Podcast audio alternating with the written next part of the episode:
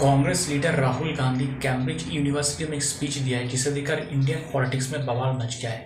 उनका पहला पॉइंट यह था कि मोदी सरकार पेगासस सॉफ्टवेयर के थ्रू ऑपोजिशन पार्टीज़ के फ़ोन को टैप कराता है, उनसे सारी इन्फॉर्मेशन लेती है।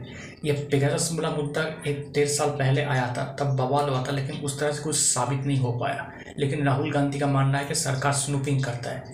दूसरा पॉइंट राहुल गांधी बोलते हैं कि भारत में कोई डेमोक्रेसी नहीं है। यहाँ जो ऑपोजिशन लीडर्स हैं, उनको परेशान किया जा रहा है थ्रू ईडी सीबीआई उन्होंने कहा कि मुझे भी ऐसे परेशान किया जा रहा है, मेरे फैमिली को भी ऐसे परेशान किया जा रहा है। तीसरी बात राहुल गांधी ने कहा, जो भारत जोड़ो यात्रा हम, हमने किया, उनसे हम बहुत से लोगों से मिला, उनका जो दुख और दर्द है, वो हमने जाना। इस पर बीजेपी का कहना है कि राहुल गांधी विदेश में जाकर देश को अपमान करते जनता उनको माफ़ नहीं करेगी। तो ये पॉलिटिक्स कांग्रेस और बीजेपी के बीच तू में ही चल रहा है।